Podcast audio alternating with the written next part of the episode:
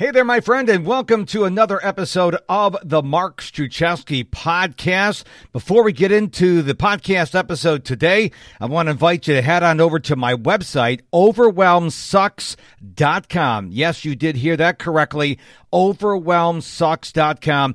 Pick up my free guide, 10 quick ways to conquer overwhelm. I know that when you're overwhelmed, the last thing you want to do is read a long report. So I intentionally made this free guide simple to read and most importantly, to implement. So get your free guide, 10 quick ways to conquer overwhelm at overwhelmsucks.com. Hey there, welcome back to another episode of the Mark Struczewski podcast. Before I get into the topic of the show today, I want to thank you for your time and attention. I know there is literally unlimited number of things that can pull your attention away in a multiplicity of directions. So I just want to say from the outset, thank you so much for listening to this episode of the podcast, which I have called Seven Things Organized People Do That You Probably Don't.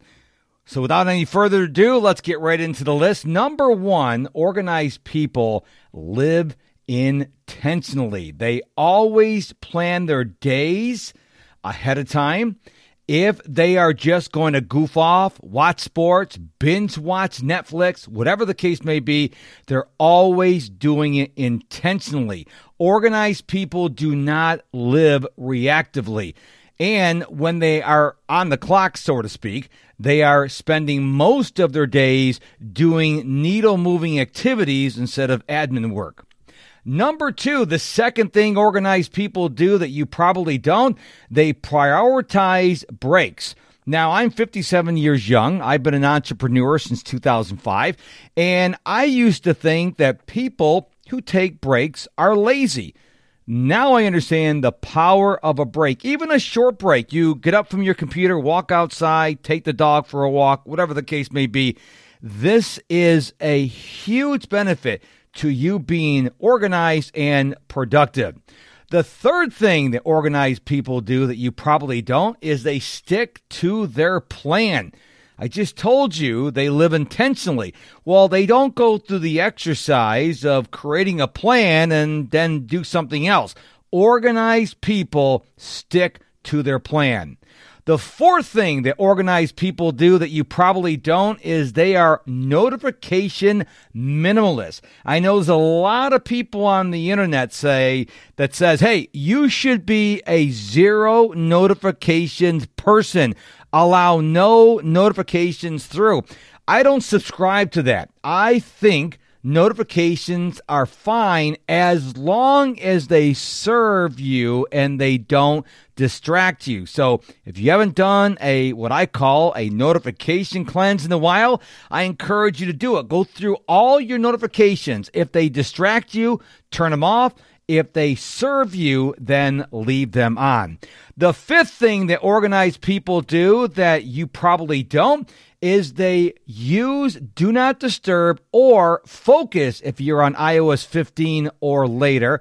And they also are big fans of airplane mode.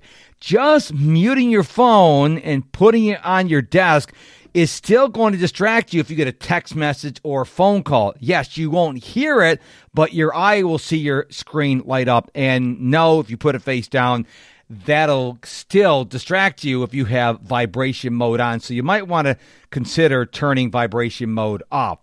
Number six, the sixth thing organized people do that you probably don't is they fight really hard to guard against distractions and interruptions. Of course, interruptions are distractions. I just grouped them in together here. They will set themselves up to where they will not be distracted or interrupted minimally. I'm not going to say never because you can't control the world. Things are going to happen. The power is going to go out. Internet's going to go out. The Amazon driver is going to show up at your house. But people who are organized fight really hard against distractions and interruptions. They don't use hope as a strategy because hope is not a strategy. And the seventh thing that organized people do that you probably don't is they work really hard to guard against physical and mental clutter. Now, let's start with physical clutter. If you're sitting at your desk or your kitchen table or on the back patio, you only want to have in view what you need your computer, maybe something to drink, maybe a notepad in case you want to jot something down that you have to address later. You don't want anything else that could potentially distract you.